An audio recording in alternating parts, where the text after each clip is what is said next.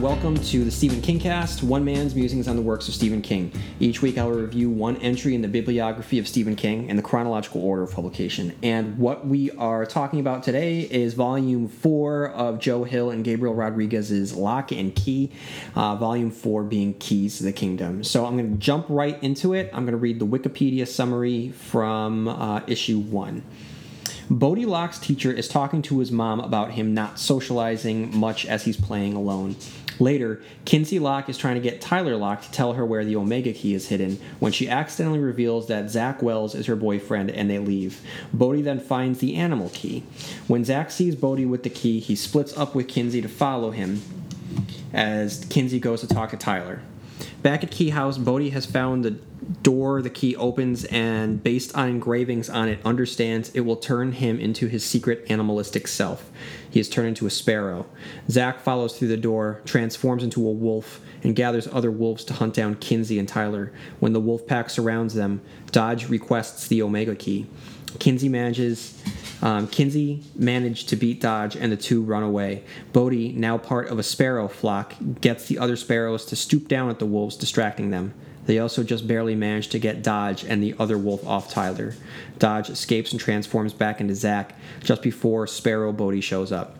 Bode then runs into the woods and finds the dead flock of sparrows. Kinsey and Tyler then show up. Back in school, Bode is still playing alone in bizarre ways, but this time one of the other kids is intrigued by his strangeness, and Bode is happy to play with him. He later makes um, another two friends. So my review, two things. Um, the first is that winter has arrived to Lovecraft. Um, the second... Okay, um, okay, let me back up. I have often said that uh, Twin Peaks was a formative piece of fiction in my life. Um, it's not exactly true, uh, but don't tell fans of Hanging with Agent Cooper that.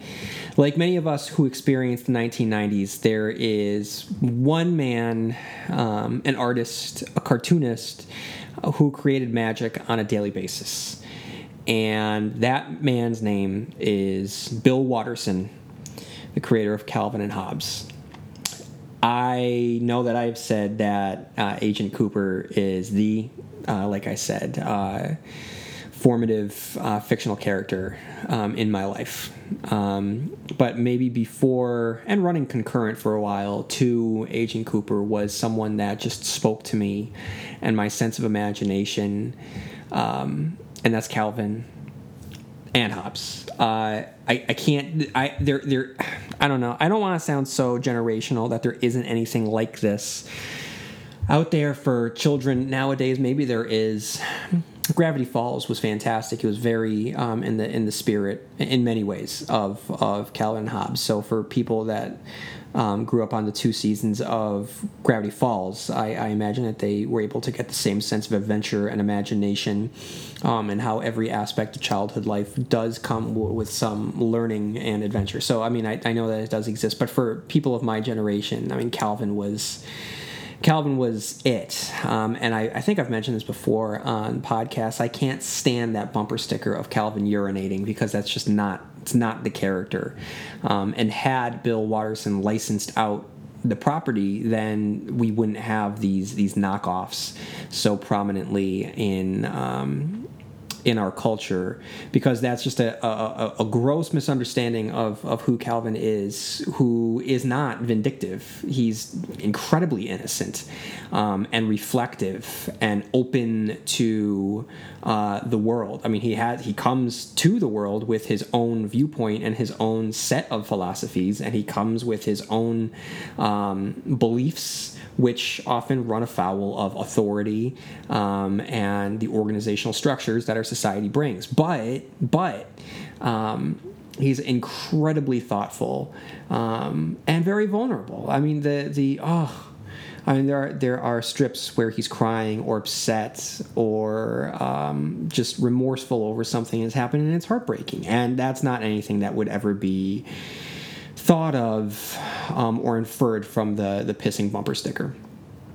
But that's kind of a digression. Uh, but the, the the world of Calvin and Hobbes, the look of Calvin and Hobbes, is ingrained upon a generation, and it that same generation um, Joe Hill belongs to. And to see this world of Calvin and Hobbes, the look of Calvin and Hobbes, be recreated and um, honored in this issue. It just really elevates this issue, especially is because it is so Bode-centric, and there is wonder and there is heartbreak at the same time within it. That's something that is very much in the spirit of Calvin and Hobbes. Um, and I mention all of this because the second that I turned the page, not only did I notice that Rodriguez's art style had changed, but it looked like Bill Watterson, and that got me so excited the first time I read it to know that I was going to be getting something different here.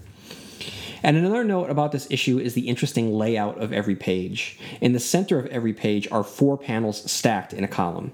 The panels are placed on top of a full-page illustration that wraps around the panels, sometimes illustrating the character's true thoughts, sometimes allowing an opportunity to establish the beauty of the setting, other times expand upon the action within the four panels themselves. Between this layout and the changing art styles, this issue is a visual feast for the reader. Now, if you didn't catch the Calvin and Hobbes of it all, Hill almost immediately incorporates snowmen into the story. And what's interesting about this is that when Zach sees Bode making snowmen, he begins to give advice about the importance of having friends. Knowing how much damage Zach will inflict upon Bode's new friends by the end of the issue, it feels like a betrayal. Rodriguez flips between art styles, from the innocent um, Watterson design to the gruesome fantasies of what Zach wants to do to the Locke children to retrieve his key. Then we'll flip back to not just the art style of Calvin and Hobbes, but the content feels very Calvin and Hobbes. As when talking to a sparrow, Bode muses on the weakness of a sparrow when separated from its flock. That language and the contemplation very much reeks of Calvin. Within the conversation among the kids, Kinsey, not afraid of telling the truth, lets loose the information that she and Zach are an item. Tyler does not take this well and runs off into the woods. Rodriguez beautifully captures a snowy New England day with deer grazing nearby. It might seem a little too picturesque, but it's not. It's not uncommon in some parts of Massachusetts to experience this on a daily basis. And in their conversation, it's clear that Tyler is still carrying the burden of guilt, thinking that he's responsible for his father's death. And I appreciate the fact that, though we are far removed from that inciting incident of Rendell's death, the characters themselves couldn't be any more steeped in that particular moment and still living in the shadow of his passing. First Bode, then Zach, takes turns using the animal key, unlocking their animal selves. Again, Bode prepares to enter the doorway with a pluck and vocabulary of Calvin, expecting to become a gorilla. Though I have to say, if Hill had truly wanted to give us a Calvin tribute, Bode should have been believing he was going to turn into a Tyrannosaurus Rex. Either way, whether it be a T-Rex or a gorilla, it's not meant to be, as he turns into a sparrow and quickly finds himself in a larger flock, while Zach becomes the spirit animal that's been his avatar throughout the entire run so far, the wolf. As Bode learns the peace that comes from letting yourself ease into friendship with his newfound flock, Ty and Kinsey are beset upon the wolf and his pack, bloodthirsty wild dogs. And at that moment, Bode learns the truth about friends and the value of friendship, that the best friends will sacrifice their state of well-being to help you when you need it the most. And in a truly spectacular two-page spread, Rodriguez juxtaposes his two art styles with a Watterson-inspired illustration of the sparrows adorned with their aviator, aviator goggles and helmets as they dive-bomb the dogs um, that come with his more realistic approach. And with the cartoonish quality stripped away, it's just tragic how many sparrows are meeting a gruesome, bloody conclusion. Though many of them fall prey to the fangs and claws of the dogs, the sheer number of the flock overpowers the pack, and the next thing Zach knows, he's all alone, a victim of the strength of the Locke children. As soon as he becomes himself again, Bode visits the battlefield where his flock friends had sacrificed themselves. Hill and Rodriguez don't dwell on it too long, but long enough to show that the experience had changed and affected the boy, who now values friends. So when the issue concludes, they end it in a happy note, with Bode rejecting the bully wolf pack and making his own flock with some outcasts, who all follow his lead and pretend to fly like sparrows. It's really, it's a really nice ending. Issue two, from Wikipedia. Kinsey Locke, Tyler Locke, Zach Wells, and Jordan Gates are walking by McClellan Psychiatric Hospital when they pass Erin Voss, who starts rambling about Rendell and Dodge. Kinsey then recognizes Erin and tries to talk to her. Kinsey wants to talk to her, but Tyler is tired of all of the things happening and wants to stay away. Later, Kinsey is telling Jamal Saturday and Scott Kavanaugh about Erin. Jamal tells Kinsey his uncle used to work there and that's easy to get in. Bode Locke is listening by the door. Meanwhile, Dodge, in female shape, enters a bar to find two men working as janitors for the hospital. He promises sexual favors in return of a pic of Erin Voss and gives them his phone number. Bode shows up at Kinsey's door with the skin key in return for her giving him the head key. She takes him with her, uh, and Tyler includes him when talking about the keys. The two use the key and the mirror to change into black people. They travel to the hospital where they claim that they're there to read to the patients. Meanwhile, the janitors are taking pictures of Erin. Dodge then shows up and kills them both in front of Erin, then hides and Kinsey comes. She uses the head key on Erin and finds there's only whiteness and the murders in there, which quickly fade.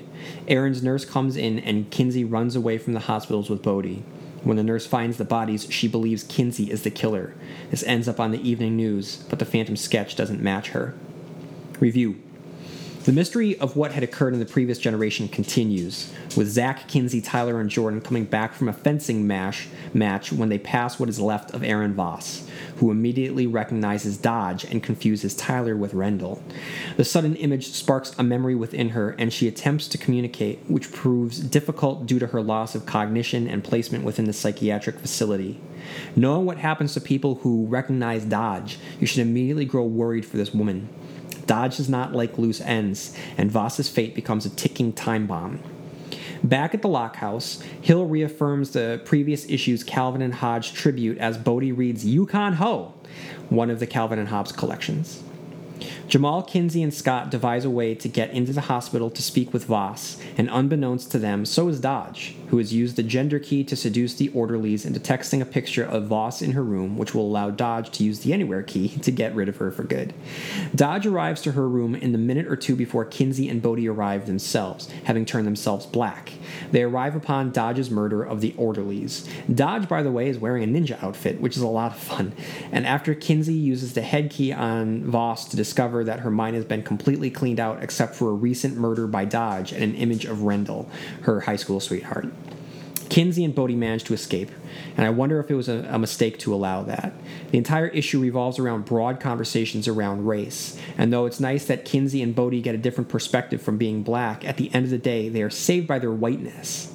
What would have happened if they were immediately arrested as black children with no identification and no alibi? The conflict and uncertainty around their fates would escalate the tension, and allowing them to be entered into a system that historically has not been favorable to black people would be a lasting consequence for using the magic keys. And I think it's a um, truly missed opportunity. Issue three, Wikipedia. February first, Tyler Locke is playing ice hockey and his team loses. Two, or February second. Uh, Jordan Gates convinces Tyler to get rid of his hat. Four, Kinsey Locke suggests to Zach Wells that they use the head key to switch around their happiest thoughts. Zach naturally declines. Five, Dodge uses the plant key to attack the kids. They end up with cuts all over their faces. The next few days, other characters ask about this. Then Scott Kavanaugh and Jamal Saturday ask Kinsey about her cuts. The two try to convince her to tell them more about the situation she's in. And then Bode Locke finds the angel key, the Hercules key, and the Harlequin key, which unlocks the Harlequin wardrobe filled with magical gear. Kinsey uses the angel wings to protect Tyler and Bode from the mechanical owl. Bode uses the Hercules key to break the chains of the chain key and free his siblings. Kinsey reveals her tears and fears drowned in the bottle to Scott and Jamal. She suggests using the head key on one of them for fun. Scott happily volunteers. After having plucked the sanity out of Scott, he's decided to perform an act butt naked in the snow in front of the entire Lovecraft Academy. Tyler yells at Kinsey for bringing Scott and Jamal into the key business. Bode and Jason Bird use the giant key on themselves so they can play with the cars. Jason accidentally steps on the gazebo. Tyler yells at Bode. Tyler is surrounded by squirrels under Dodge's power. Kinsey uh, are reluctant to help him. The squirrels have the squirrel key, the music box. Key is used to hypnotize Kinsey, so she nearly kills Tyler. Duncan Locke talks on the phone about Brian Rogan's condition. Jordan gets house attention because she was late for a test. Tyler offers to help her study. Jordan silences him just before she's about to say he's in love with her. Jackie Vita is helping Scott with a presentation but gets annoyed at how strange he's acting. Scott's placed one of Kinsey's best memories in his head. Jackie thinks he's high. Tyler and Jordan are also studying. Scott walks in on Kinsey using the head key on Jamal. He gets upset, but Jamal is annoyed by that. Scott leaves crying. Tyler sneaks over to Jordan in the middle of the night and finds her in bed with Brinker Martin. Tyler goes to the garbage can where he threw away his hat, stops the garbage man, and finds the hat. Teddy Bear attacks with the teddy bear key.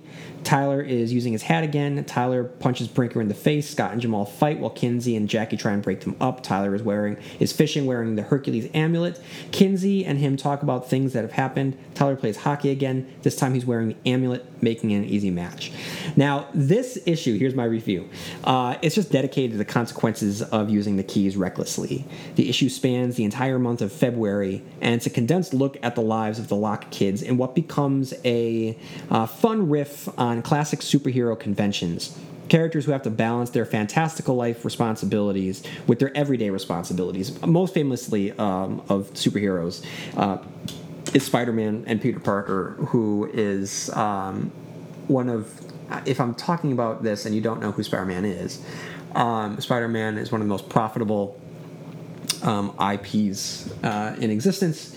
Uh, he is. He started off as a teenage superhero who quickly learned with great power comes great responsibility, and every classic Spider-Man story just deals with the fact that he is he has such difficulty balancing the day-to-day grind and the responsibilities of just being the best he can be as Peter Parker uh, nephew, Peter Parker employee, Peter Parker boyfriend, Peter Parker friend, with the responsibilities that come with being a superhero. And this is what we see Um, enacted here uh, in the pages of this particular comic book with all of the Locke children. And we get this from the alternating scenes of the adventures with, of the Keys with the high school drama. What, there's no escaping high school drama. Um, it's magic in of itself, dark magic, um, but it's magic nevertheless. Kinsey breaks up with Dodge from his unwillingness to share himself with her. She then rebounds with Scott in an emotional fling. Because she was aware of his feelings towards her, she should have known the ramifications of her recklessness. Because when she begins to swap memories with Jamal, she inadvertently wed- drives a wedge between the friends, and concurrently Jordan sabotages her relationship with Tyler by cheating on him. Cheating and consequences are the themes explored in this very fun, self-contained issue. Um, quick note, the rival high school team is Voorhees High. Um... If that name does not ring a bell, Voorhees is the last name of Jason from Friday the thirteenth movies. And just in general, it's just fun. It's just a fun issue. It's a it's a breezy issue, and it, it's just a really cool way to let Gabriel Rodriguez explore all the different keys um, without us having to sit through an entire volume or story arc um, dedicated to just one key, right? We we get the mechanical owl, we get wings, we get vines, we get evil squirrels, um, a possessed Kinsey, evil teddy bears. It's a lot of fun to just watch and have our minds fill in the blanks of what uh, occurs and what the larger stories are. Um, but it's just it's just a lot of fun. And I'm sure that we would have seen a lot of these keys and more in the failed Lock and Key Fox uh, show that had a pilot but wasn't picked up uh, for series back in the early two thousands. And as I've said um, on recent podcasts, I think that's a blessing that we never got them. We will be getting a Lock and Key series on Netflix. You'll it's available to queue it up. Um, it will be in your queue on your watch list. Um, so we should be hearing more about it. Um, if you type in Lock and Key Netflix, there's a lot of social media stuff around it. The the actors and actresses seem to be having a blast, and they seem to be very excited to be a part of this. Uh, so hopefully that excitement translates into something worth watching for Joe Hill's sake, um, as well as, as all of us. Okay, issue four. From Wikipedia, Rufus Whedon comes over to Key House and ends up playing war with Bode Locke. While playing, the ghost of Sam Lesser shows up, and unlike the other characters, Rufus can see him. so he follows him into another room. Sam starts explaining what happened to him, but covers it up to make it sound like a war. Sam then leads Rufus into the cellar, where he tells Rufus more about Zach Wells, who he really is, and that he's watching them. Rufus and Sam both see a pair of glowing red eyes in the air as he's using the phil- philosophoscope. Sam then brings Rufus into the hidden cellar where Dodge found the Crown of Shadows, where he explains the importance of the keys and what Dodge might do to Rufus's mother. Despite that, Rufus still doesn't want to kill Zach. Sam goes on to tell him about the flooded caves, the drainage system, and the Omega key. Rufus still refuses to kill. Rufus is then led out, out to the well house. He explains that the door through the well house has the power to destroy Zach, and he should tell the other kids about this. Sam then disappears as Bode comes running after Rufus and gets him back inside. While drinking hot cocoa, Rufus tries to tell Bode about Zach, but he's interrupted as he shows up to pick him up. When the two are alone, Zach tells Rufus about all the horrible things that will happen if he ever tells anyone, before he rips one of Rufus's soldiers apart, leaving him on the ground. Kinsey and Zach make up again. Later at the Cape Cod Hospital, Brian Rogan finally wakes up and explains to Duncan Locke there was another person in their house the night he got hit by a car. My review. There's a sense of magic running through this volume that speaks to the childhood that Hill grew up in. Hill and I are both around the same age, so touchstones like Calvin and Hobbes and this type of action figure play are resonant to me and people of my generation. When Bode meets Rufus, and um, they very easily get into a shared imagination rhythm, it feels very honest to childhood play. But I wonder, do kids still do this? In my experience, I don't really see much of this. I do see... like really young kids. You know, my three-year-old does this whenever I, I go to the gym and I, I drop her off in the um, little play area, the child watch.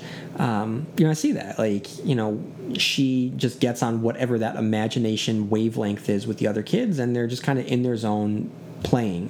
Um, but I just remembered that for me, it lasted a while. And I was able to balance that with a lot of T V, a lot of books, and a lot of video games also, and spending a lot of time outside. Um, I just, I, in my experience, that does not last. In, in more, again, I don't want to be this generational generationalist, um, decrying youth today. I just, I don't know. This is just a, a general question. I don't know. And if anyone has an answer, um, if anyone has kids older, uh, you know, what have you seen? As they play with their figures, lost in the imaginary world of their creativity, the ghost of Sam Lesser walks through, and when Rufus can see him, Sam joins in on the play, or at least he, manipula- he manipulates Rufus's play by pretending to be a soldier. As Sam leads him through the Key House, Rodriguez gives us an incredible splash page showing the house and each member within it. Of Tyler uh, dumping Nina's booze down the drain, Bode playing with dinosaurs, and Kinsey making cocoa. In the basement, Rufus and Sam have a heart-to-heart about their parents. Despite the strangeness of the scene and the unpredictability of Sam, there's an unexpected tenderness that shades the conversation.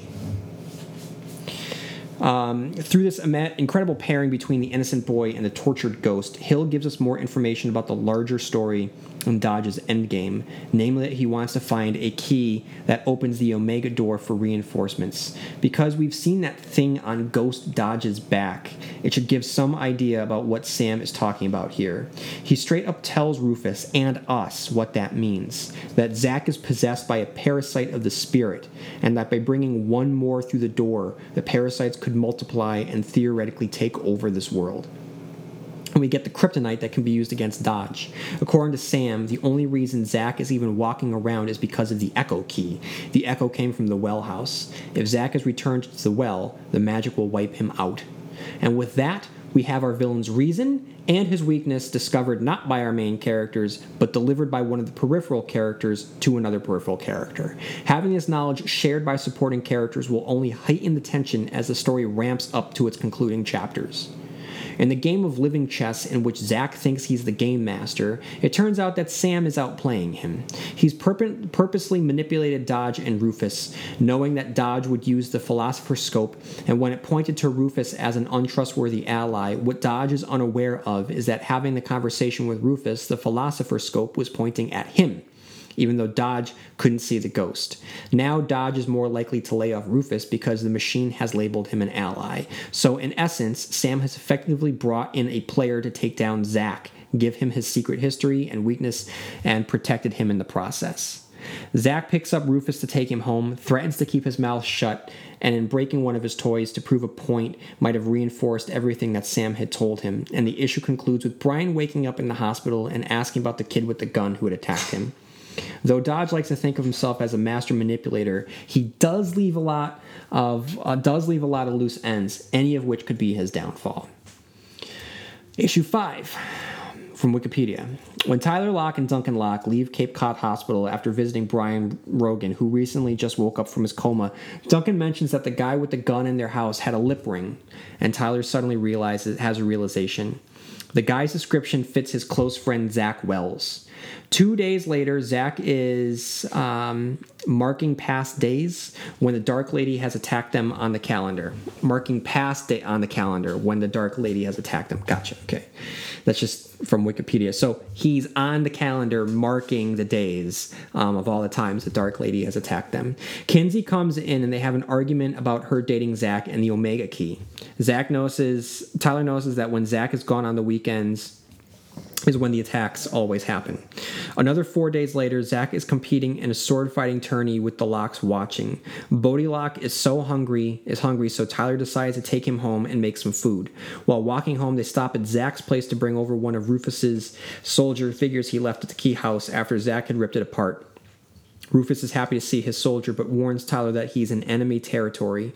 Tyler goes to Zach's bedroom where he finds a jar filled with memories of Zach and Luke taken from various people's heads. Uh, Zach then shows up through the use of the Anywhere key after Kinsey Locke told him Tyler was just heading home. He sets up the music box to hypnotize Tyler into obeying him and freezes.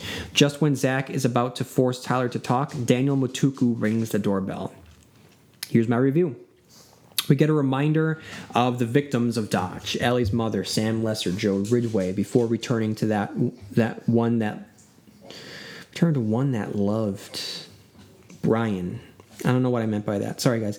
And in the conversation with Duncan about the kid with the gun, the description of a kid with black hair and rippling lip ring stops Tyler dead in his tracks. He has his suspicions, but he's going to wait it out. He observes Zach getting back in good graces with Kinsey, and during a conversation with his sister, they begin discussing the prom, which means that we most likely have the finish line for our story clearly defined.